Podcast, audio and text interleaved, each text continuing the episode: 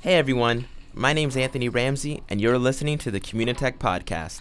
In this episode, I'm going to continue the discussion of tech for good. What is tech for good? I mean, the concept seems easy. You make great tech and you apply to do good things. But what is good? And how do we ensure we all share the same meaning? And how do we continue to use and apply technology to make life better for everyone? I have an example from True North 18 where Richard Yim, CEO at Demine Robotics, breaks down his experience in the battle of tech for social good. Demine Robotics focuses on helping the world remove landmines safely and efficiently. Richard dives down in the three funnels of understanding. I'm not going to give those away just yet. We're going to rewind back to True North 18. So here's Richard Yim and the battle of tech for social good. So we are talking about the battle of tech in social good. A topic that I was hoping that in 10 years from now we don't have to talk about because technology and social good seem to be such a perfect marriage. You apply technology to solve the world's biggest problems. But as you know, technology is not the common solution to solve social world problems. And in order for us to really understand how can we make impact and introduce technology and innovation, we need to understand why it hasn't happened so far. And so I will reflect on my journey with Demine Robotics in the past two and a half years, the struggle and the challenge we faced, but also what we did different that allow us to get support and be where we are today. So there are three reasons from our experience that really hamper the introduction of technology and innovation for social good. The first is coming from the team itself, from the technology team itself, and that is living the problems. It's very hard to understand the core roots of why a problem exists or persists throughout the years. It's easy to look at clean water problem and say, it just contaminated water. You just dig more wells or fix the contamination and be good, all in fine. It's easy to look at food shortage and say, we'll just grow more crops or we'll just send more food to those areas. It's easy to say, for landmine, why don't we just clear more landmine in a year? And to understand it, it's about understanding all the stakeholders. We need to understand the users, the deminer themselves that spending days in and days out in minefield. We need to understand about the victims. What is their day-to-day lives are like? How are landmine clearance impact their daily lives in terms of growing crops and agriculture? We need to understand the NGOs and the governments, how all their roles and their plays is actually working together. So this means not finding a solution by reading the problem through newspaper or watching a video on it, but it's about living the problem, going to minefield, working as the miner, having conversations, spending weeks with them, really understanding the core process. The second problem that we've been seeing is we gotta develop this product or this machine, and it need funding. And funding for landmine clearance robots, for us, we have the check mark of every single box for a VC to say no. We focus on the problems that is in the market side is in the hundreds of millions instead of hundreds of billions. We work in a B2G, business to governments and business to institution, that is very, have a, very hard and have a long sales cycle. And we talk about scalability issue of expanding from one country, one village to globally. And so on the surface, it is not something that would be funded by VC or other investors. So how can you get fund to research and develop a product to solve long-term solution? And the third problem that is really a big one is have to deal with how NGOs are operated.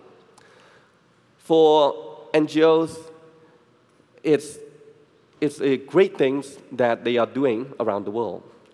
I truly believe that the founders and people working in those NGOs have a good intentions that want to do great.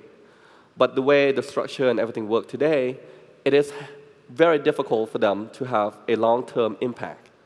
And the reason is, we're talking about band-aid solution. NGOs have to focus on quick results that allow them to produce tangible number and statistic year after year. With a million dollars, they need to present how many family they can support with food, how many wells they dig in the that year, and how many landmines they clear.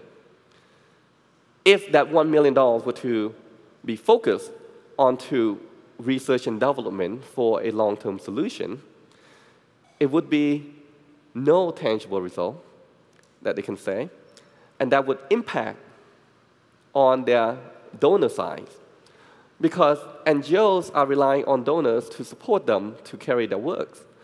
So now we're talking about the donors, private citizen, foreign government, and foreign aids is the main, the main stakeholder that support those NGOs. And for them, we, they want to see instant result. The short-term gratification is so strong, and it's something that it's very hard to get away from and put so much risk on the R&D. And investing risk into R&D is a huge problem too, because if those technology doesn't work out, there's going to be a lot of critics saying that $1 million could have fed 10,000 villagers. And so that is the debate that we have to think about. The band-aid solution or the long-term investment. And for NGOs, they are restricted in that direction. So you might say, okay, how about what if an NGOs in that industry that focus on, say, landmine clearance stand up and say, no, we're going to be focusing on long-term investment to find a solution that can clear landmine better without sending a deminer with a shovel to dig out landmine. What if an NGO say that? Well, then the rest of the NGOs that are doing landmine clearance will say, wait, but we can take 10,000 landmine out with your funding. Because what we observe is that there are many NGOs working in the same field, doing the same thing, sharing the same visions. And now it developed what they call the culture of competition, not culture of collaboration, because each NGO competing to get those donor funding. So each NGO focusing on instant result and focusing on the race to the bottom to get the short-term result as much as they can. So this culture of competition is actually hurting the collaboration between industry. I mean, in landmine, it gotten so bad that there is a program called Clearance for Result, which NGO would bid to the programs so that they can clear at the cheapest price. The cheapest price means lower quality, means forcing the miners to work uh, through using a process that is unusable, uh, such as going to minefield and dig out landmine using a shovel, working long hours, and expecting them to produce real result days after days. So these three reasons, the understanding the problems, where's the funding coming from, and the NGO cultures really hamper of introducing new technologies into social cause problems. It is something that, for us, we were very fortunate to be able to combat against that and actually tackle each of those reasons one by one.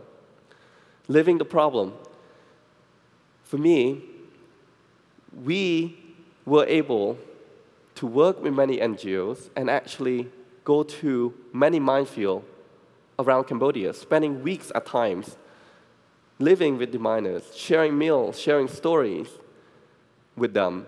We hold meetings with many NGOs, this one with the largest landmine clean organization, to discuss their strategy on how to, we can implement our technology into their field.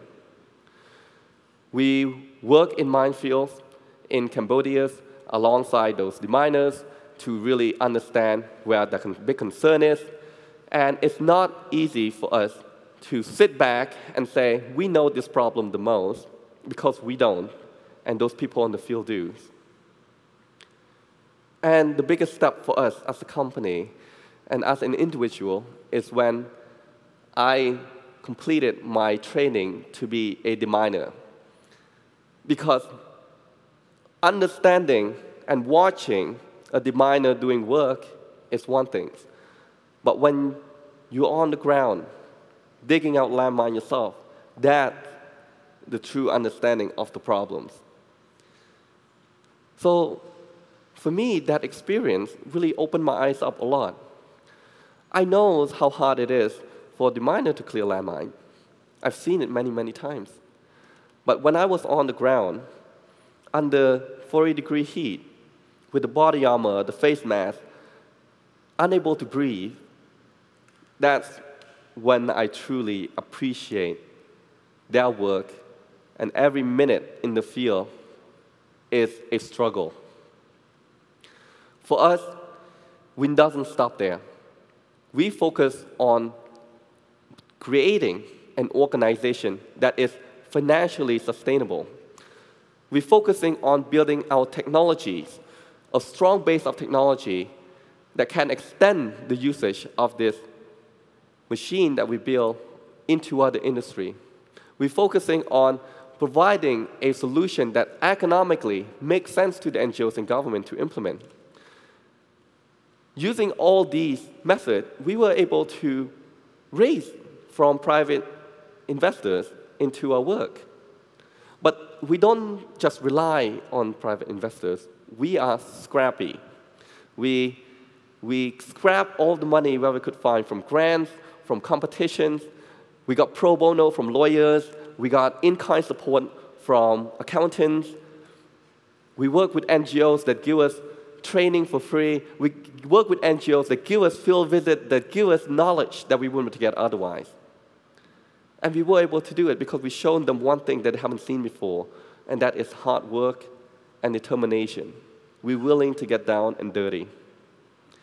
So with the NGOs, how did we change the attitude and get them to work with us closely?